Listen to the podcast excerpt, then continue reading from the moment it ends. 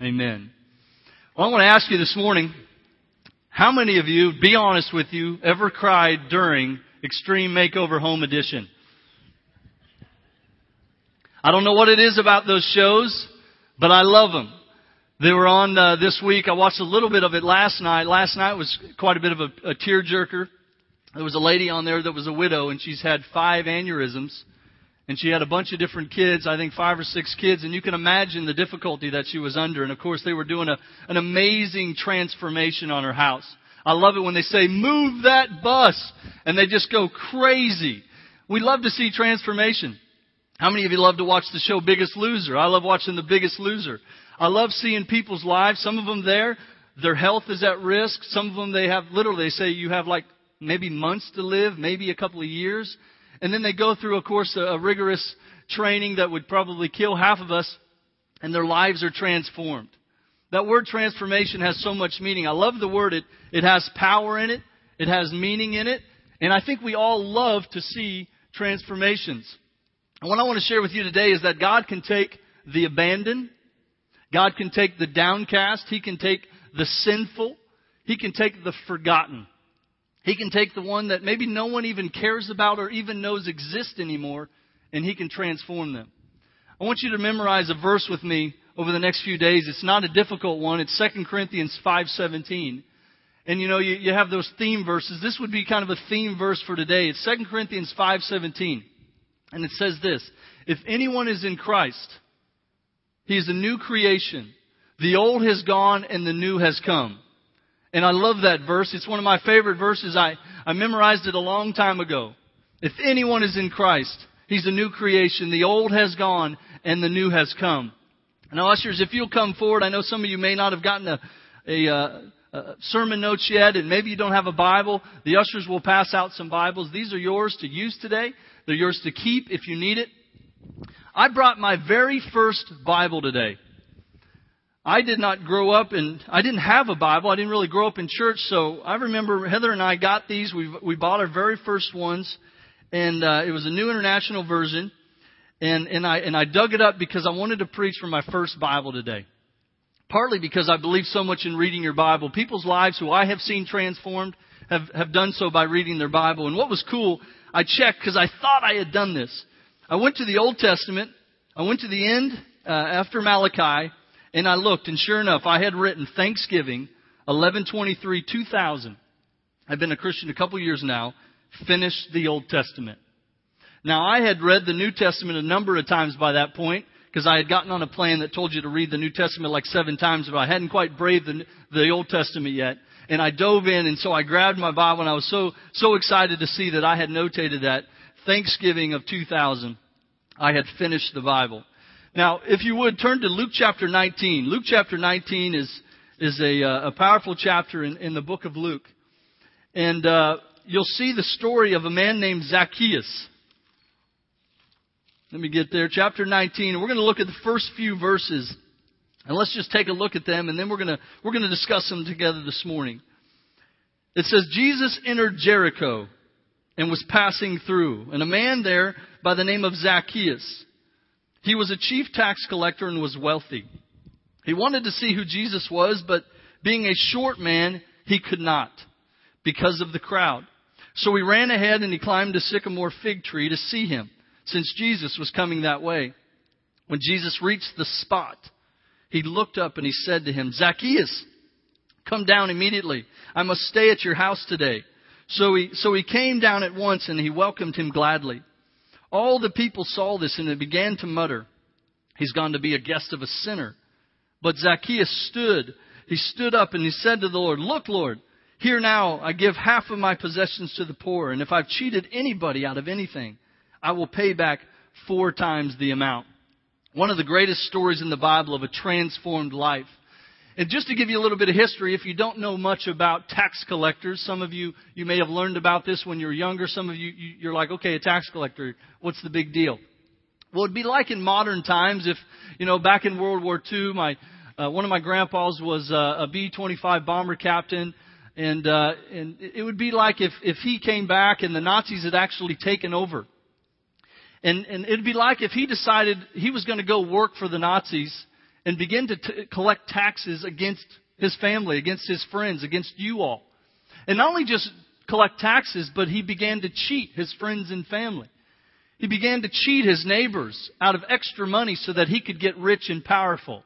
And that's exactly what Zacchaeus did. Zacchaeus was a hated tax collector because he cheated his own people. See, in the time of Zacchaeus, the Romans were in power. The Romans had taken over, and Zacchaeus worked for the Romans, and he was cheating his own people. He was, he was taking his own people's money to get rich. My kids were watching Robin Hood yesterday, and if you remember uh, the movie, there's the Sheriff of Nottingham. And in the little snippet I tuned in while they were watching it, it was the it was the cartoon version, one of my favorite, uh, where he's like a fox, and then the Sheriff of Nottingham is this bad wolf guy or whatever. And he goes in and they're having a birthday party for this little guy and he takes the kid. They, they don't have any money for taxes, but he sees the birthday gift and he steals the kid's birthday gift. And they're like, oh, that mean old Sheriff Nottingham. That's the kind of guy we're talking about with Zacchaeus. He was hated.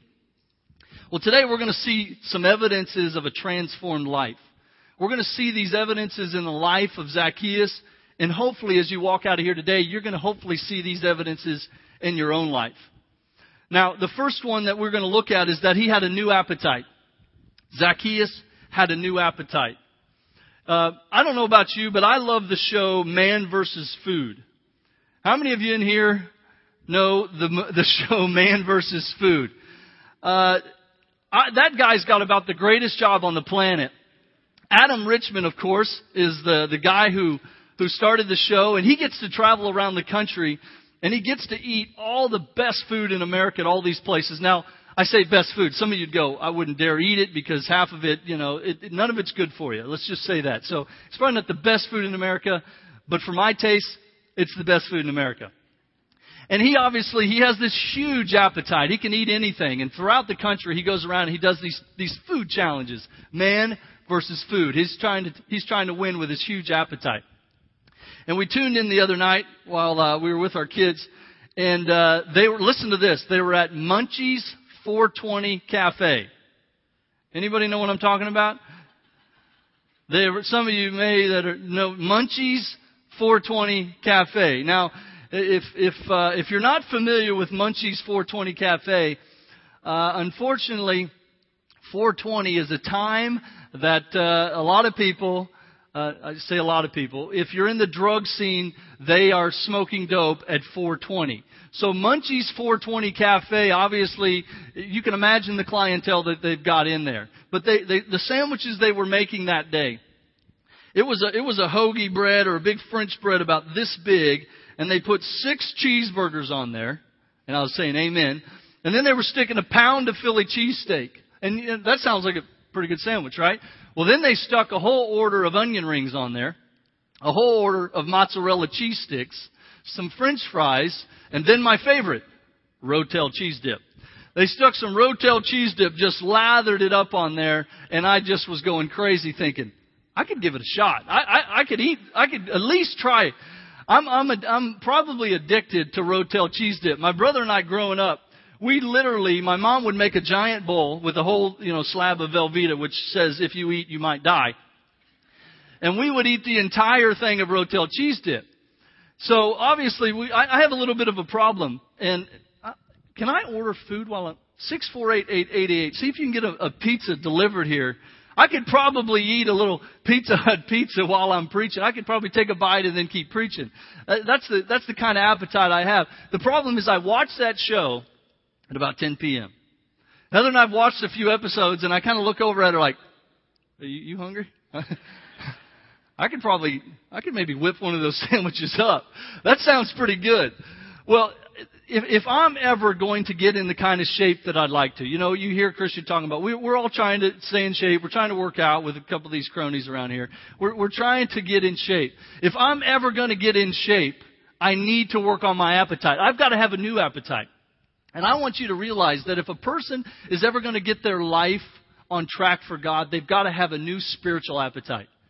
You have got to have a new spiritual appetite. See, I believe this. I believe Zacchaeus, I believe he had heard of Jesus. And I believe he had heard of the lives that were being changed by Zacchaeus. And I think he realized that he needed something different in his life. I think he started to have a new appetite in his life because I think the sin was leaving him empty. And I can tell you this, after I eat a whole thing of Rotel cheese dip, I don't feel very good. I feel like, what am I doing? Man, I'm a loser. What am I doing? Why did I eat all that? I'm, a, I'm an idiot. And I can tell you in 1997, when I gave my life to Christ, I had a new appetite in my life. I needed something new in my life. I was throwing my life away with a variety of things that unfortunately are far from honorable to God. And I, I, I began, as I gave my life to Christ, to have a new appetite. And if a person's going to have the kind of uh, life that God wants for God, they need to have a new appetite. Turn back to Luke chapter 19. Let's look at the first few verses. Let's see what happened again. Jesus entered Jericho, and he was passing through, and a man was there by the name of Zacchaeus. And he was a chief tax collector, and he was wealthy. And he wanted to see who Jesus was, but being a short man, he could not and because of the crowd that was in front of him. So he ran ahead and he climbed a sycamore fig tree to see him. Jesus was coming that way. And here's what, here's what it was. See, how many of you remember the song, A Wee Little Man? Zacchaeus was a wee little man, a wee little man was he. He climbed up in a sycamore tree for Jesus he wanted to see. And I could see this. See, Zacchaeus could have had this excuse. Jesus is coming through town, but I can't see him. The crowd's too, too, too crowded. I can't see him. I'm gonna have to, I'm gonna have to maybe catch him another time. Maybe, maybe I'll go see what's happening another time.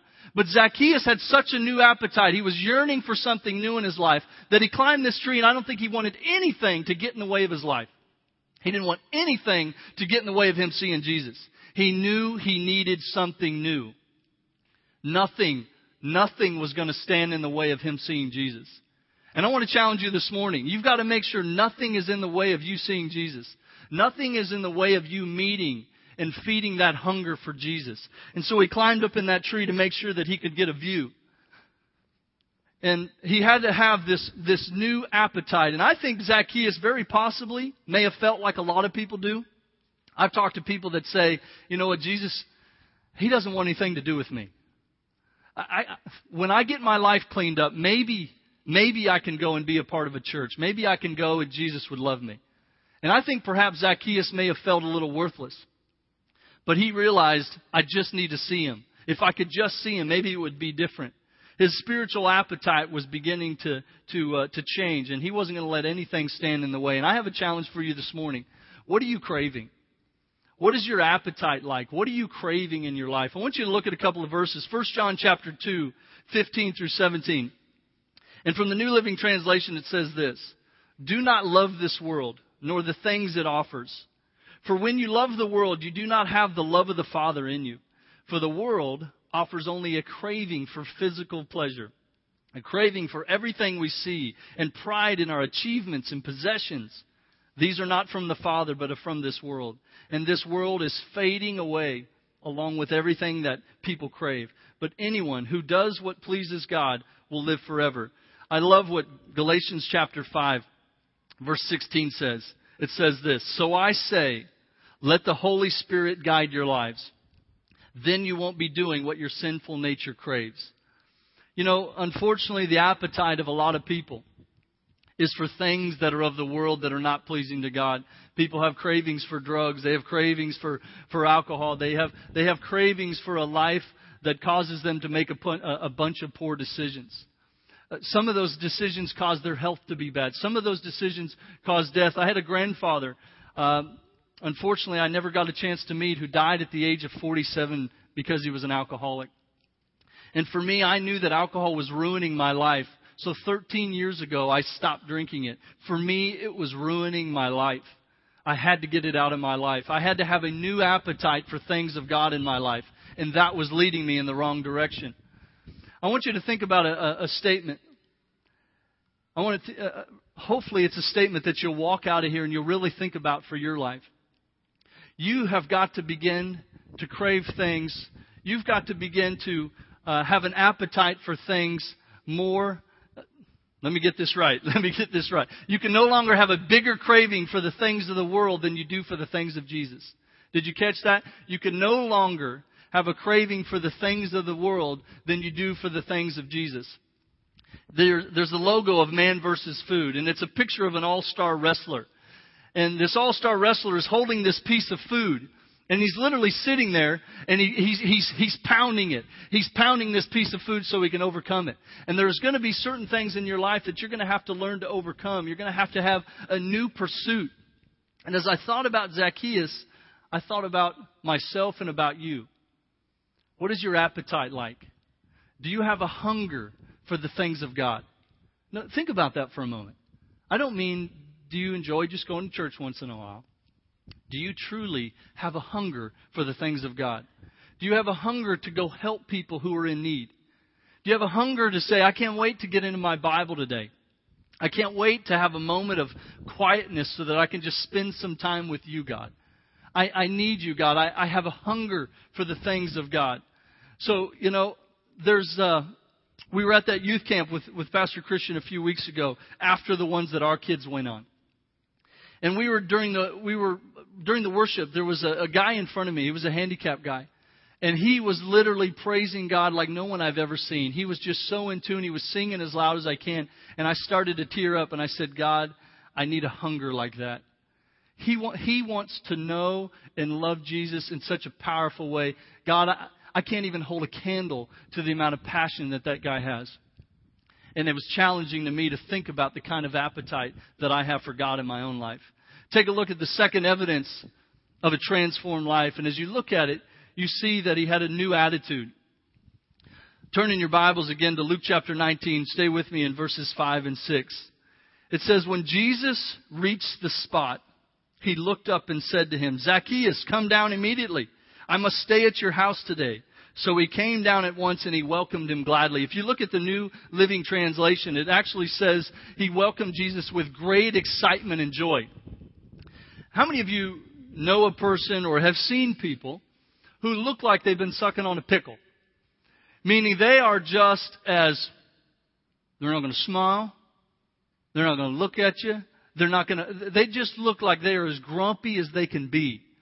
They're not even going to think about smiling. Like, don't even, don't even, because I ain't going to smile. Don't even attempt to shake my hand. I'm not going to smile at you. Well, one of my favorite parts of the opening ceremony was uh, the Queen of England. Now, the Queen of England, I thought, had one of the coolest things. James Bond escorted the Queen of England into the uh, Olympic Games. And of course, they had that little drama, that little skit that they did. Did she smile? No, she didn't smile at all. She didn't smile one bit. She had the coolest thing in the world. She just skydives out of the plane onto, uh, you know, where she's going to walk out for the opening ceremony. She don't smile. She don't even think about smiling. She don't even act like she's going to pleasantly greet anyone. And as I thought about it, I thought, you know, what is it? It looked as though she would rather be knitting. She looked as though she had, like, what else could I be doing other than being at the Olympics? Her, her attitude didn't seem the greatest. You know, I, I want you to picture in your mind for a moment the difference between a religious person and a person that loves Jesus. I was sitting on a plane with a gentleman a couple of weeks ago. Real nice young man. We, we hit it off. We, we found out we had some things in common. And of course, as you do, you start asking, you know, what do you do? What do you do? And I said, you know, hey, I'm a part of a, a church. We're, we're, we're planning a church in Lee Summit. It's really exciting. You know, we're trying to let people know that, that it's about having a relationship with Jesus and not about just religion and following a bunch of rules. And all of a sudden he said, that's an awesome way to put it. That I I I like that. He goes, How'd you put that again? It was like totally foreign to him. He said, he said, can you explain that to me? So I got, I, I had an opportunity to go on and explain to him how you have a, a relationship with Jesus and not just about going to a place and following a bunch of, of rules or, or traditions. You see, the Bible will tell us as you, as you look through the Bible, you'll see that sometimes religious people can have bad attitudes. And if you look back at, at chapter 7 or uh, 19 verse 7, look what it says again. It says, all the people, all the people, do you know who was following Jesus around? Not only were there people who wanted their lives to be changed by him, but there was a lot of religious people who were following him around. So there was a lot of religious people who were checking him out. And see, it says all the people saw this. Remember, he just told Zacchaeus, I'm coming to your house. Zacchaeus says, Great. So they all know that Jesus is now going to have lunch with this guy who's hated. He's a sinner.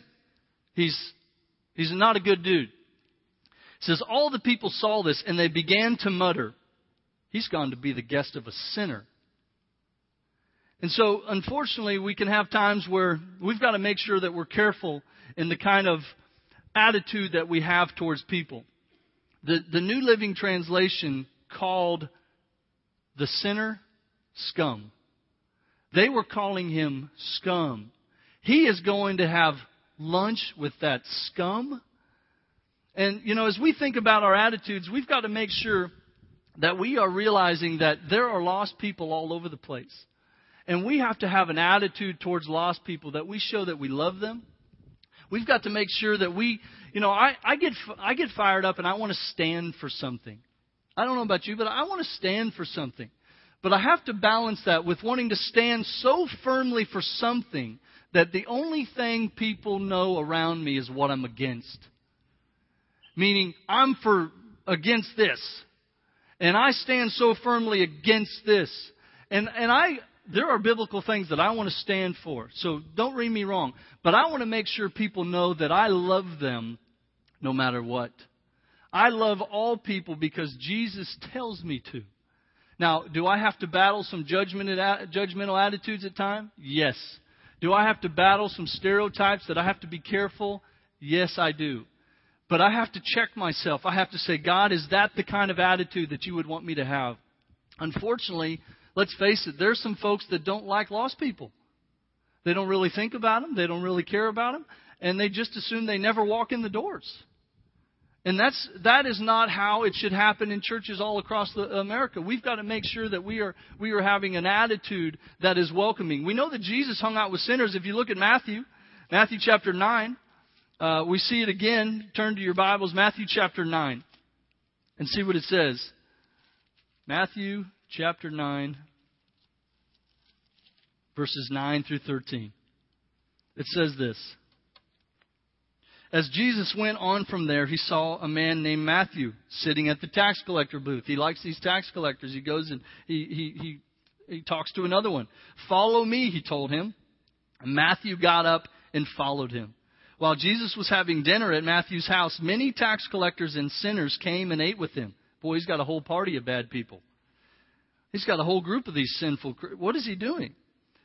And when the, when the Pharisees saw this, they asked his disciples, Why does your teacher eat with tax collectors and sinners? On hearing this, Jesus said, It is not the healthy who need a doctor, but the sick. But go and learn what this means. I desire mercy, not sacrifice, for I have not come to call the righteous, but sinners to repentance. You know, that is the kind of attitude that we've got to have. You know, if you look at Luke chapter 5, Jesus even touched sinful people that no one else would touch. The story goes that he, he saw a leper, and people wouldn't even get near a leper. And Jesus not only went up to him, but he touched him. And then he told, after he'd healed him, he said, Don't go tell anybody. Don't go tell anybody what I've done. And of course, we read further on in, in Luke chapter 5 that the guy had done the opposite. It says the word about Jesus spread all the more. See, I don't know if you realize, but when people have their lives changed by Jesus, it, it, causes them to get an infectious attitude to want to share with everyone. At least that's what we see in the Bible. I don't know about you. I don't know about the rest of the community. But that's what we see in the Bible. When people had their lives transformed by Him, they couldn't stop telling people about Him. And unfortunately, I'm afraid that some people have stopped telling people what Jesus has done in their life. They've stopped telling people how great Jesus is, how He has transformed them. And we've got to make sure that we don't stop till the day we die. We are telling people what Jesus has done. I don't care if it gets old and people go, I don't want to hear your testimony anymore. I hope that the day I'm laying on my deathbed, I'm literally, I'm talking, I'm talking to the nurses, I'm talking to the doctors, I'm talking to anybody that can and say, let me tell you about how I used to be. Let me tell you how Jesus transformed this drunk scumbag womanizer. God transformed me. We should, we should not stop until the day we die. So let me ask you today, how's your attitude? Do you have an attitude that is full of excitement about God, that's full of excitement towards church, that's full of welcoming and love towards lost people? When your life and your attitude is led by the Holy Spirit, people are going to see the following. How many of you know Galatians chapter 5, verses 22 through 23? You see the fruit of the Spirit. It says, But the fruit of the Spirit is love and joy and forbearance peace and kindness and goodness and faithfulness and gentleness and self control. Man, when you have a relationship with Jesus, it's going to bring this new attitude in your life that should be infectious. It should be infectious. I've got an idea for a new television show. Write this down. Somebody book it. Uh, it's going to be uh, Extreme Makeover Life Edition. And here's my idea. You literally, what we do is we have an intervention on the grumpiest people we know. We literally like pull up in a car, throw them in the back seat and say, come on, you're on the show. And we say this. We're going to love them. We're going to shower them in God's Word. We're going to pray with them. We're going to surround them with God honoring, encouraging people that are literally just going to love on them like crazy for like eight weeks or ten weeks or five years if it takes that long. And we have a reality show and we can all plug in crazy and go, oh, they blew their top. Well, you should have seen what they did to that person. They may not want to, but I believe that if we do so, if we'd have that kind of reality show, I believe that with God's power, we would see people transformed by God's Word. We would see people transformed by, by the love of other people in their life, pouring into them, believing in them, caring for them. You know, we see an idea like that and we think, oh, that, that sounds great. But think about it. They need to see that same attitude in you and I. Because I think if those enough grumpy people saw what was happening, how many people do you think want to be on Biggest Loser? I think throughout the country there are people that are sending their resume like crazy. I want to be on that show. I need that transformation. I need that transformation. I guarantee you they select what? 10, 12, 20 people? I guarantee you they go through thousands of people that want to be on that show. I think if we had enough people whose lives were transformed, people would be lining up. I need Extreme Makeover Life Edition. But what's interesting is shouldn't they be seeing that the moment they walk out of this door? Shouldn't they be seeing that the moment they, that you walk out of your home in the morning after you spent time with the Lord and you said, I'm on fire for God? It should be infectious. That's the kind of attitude that we're supposed to have. And, uh, I want you to think about this as we, as we head towards the finish of the third evidence of a transformed life, and that is new actions. We'll see new actions in a person's life. You know, uh, you see in Zacchaeus, look at the, uh, the final verses here in, in Luke chapter 19. Let's look at them again. And it says, But Zacchaeus stood up and he said to the Lord, Look, Lord, here and now I give half of my possessions to the poor. And if I've cheated anybody out of anything, I'll pay it back four times the amount. And Jesus said to him, Today salvation has come to this house because this man, too, is a son of Abraham. How was Abraham saved? By faith. Zacchaeus on the spot was saved by his faith. He is a son of Abraham, for the Son of Man came to seek and to save what was lost. Zacchaeus made immediate changes in his life. And unfortunately, I think we're in a, a time where a lot of people, they drag their feet for years and years and they just, they kind of refuse to change their life. And I don't know if they realize, but repentance is a huge part of salvation. Repentance is so important. We see so many exp- uh, uh, uh, verses and, and, uh, and themes in the Bible of repentance. If you don't know what that means, it means that I once was walking away from God. If, if Christ is over here, I once was walking away from God, and I'm now saying, God, I need my actions to represent you and I start walking towards the cross, striving to live for Him. I have repented. I have changed my life. I have not just had a Savior. Hey, I want to go to heaven. I love that. I want to go to heaven. I've got to also have a, I've got to have a Lord. I've got to have a Lord, a God to rule my life every day. I need a God to rule my life. Every, I love the story about Christian last week. He remember his road rage and he was a maniac. And remember the Father, Son, Holy Spirit. Hallelujah, right? stole it again. And uh, you know, just like just like him, we all need every day. We need God to to continue to fill us with actions that will honor God, because I'm a sinner like you are. Um, Luke chapter 5, verse 32 says this I've not come to call the righteous, but sinners to repentance. And in Acts chapter 20, verse 21, I've declared to both Jews and Greeks that they must turn to God in repentance and have faith in our Lord Jesus Christ. There's a guy by the name of uh, Shannon Odell. He's a preacher, brand new church. And he spoke at that youth camp, and I took something away from what he said. He said this He said, Salvation without obedience is not in the Bible. Salvation without obedience is not found in the Bible. And it's such a powerful statement. And, and I think we have to take that into our hearts. And it means that as a Christian, my actions are going to be new. And how do I know what actions a Christians do? Well, I, I, I read God's Word. I see Jesus' life. A Christian is a follower of Christ. So I get to see his life, I get to see his actions, and I get to see how to live, how to love people, how to forgive people, how to control my anger, how to, how to have a life that is pleasing to him. And, and not only will we have actions uh, that will try to be more Christ like, but we'll also strive to sin less.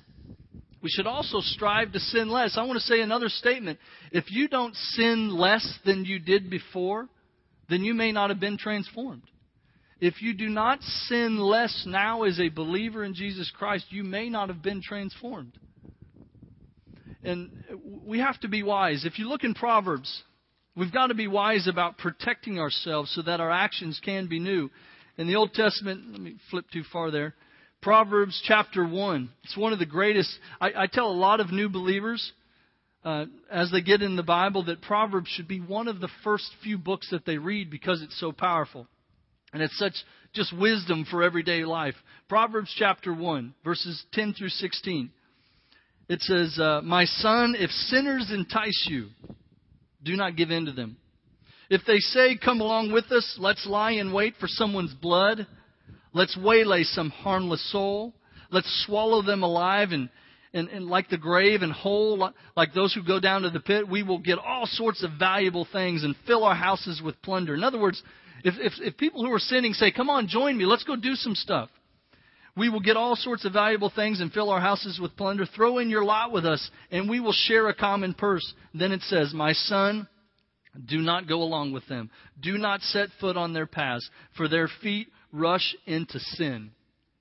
We've got to make sure that we're careful. We're thinking about it. We're using wisdom about things that we should do and shouldn't do. I can tell you that as my kids get older, I'm going to be, uh, I'm going to be lovingly warning them to not do some of the same things that I did.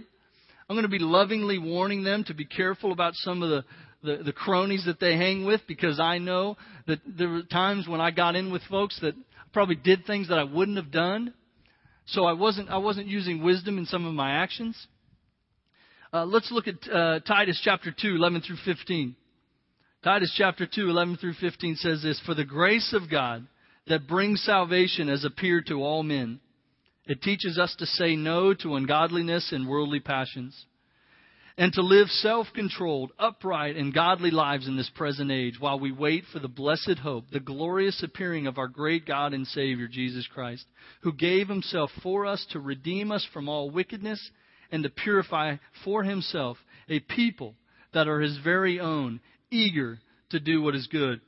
Man, there's some powerful verses. And I want to ask you today have you allowed God to change your actions? You see, Zacchaeus, his life changed noticeably right away. Right away, he was giving back things that he had stolen.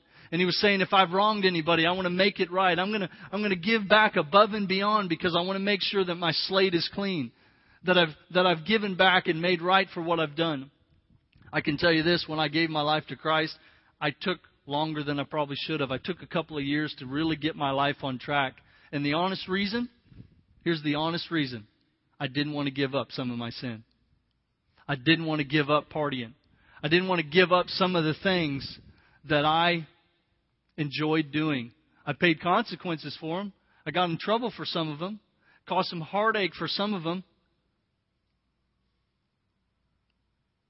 I was dragging my feet. I wasn't allowing the Holy Spirit to lead my life. I was still kind of hanging on to some things. God was trying to, you know, pull me in this direction, but I was still kind of dragging this direction. I want to ask you, how about your life?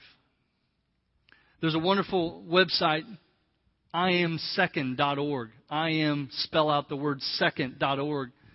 And it's a story after story of lives that have been transformed by Jesus Christ. Stories of Josh Hamilton, Kathy Ireland, Tony Dungy, Brian Head Welch from the band Korn, Lecrae, Jason Castro, and so many others. I mean, story after story of lives that have been transformed by the power of Jesus Christ, by the power of God's Word in their life. And I want to ask you, are these evidences of a transformed life, are they true in your life? Do you have a new appetite? Do you have a new attitude? Are there new actions that are leading you every day so people can say, wasn't that once? Yeah, that's him. Isn't that the person that, yeah, that's her? They would see evidence of a, uh, of a transformed life. And if today you're standing there and say, I don't know, I, I don't see any of those things in my life. I'm not the Holy Spirit. Only the Holy Spirit right now in this moment convicting your heart.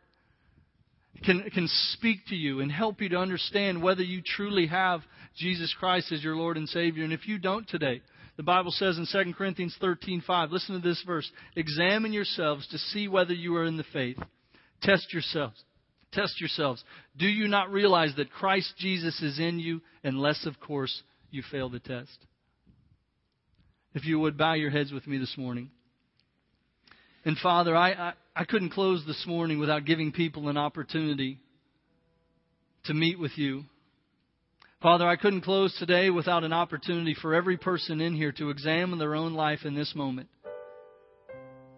and know whether or not that they've ever accepted Jesus Christ into their life as their Lord and Savior.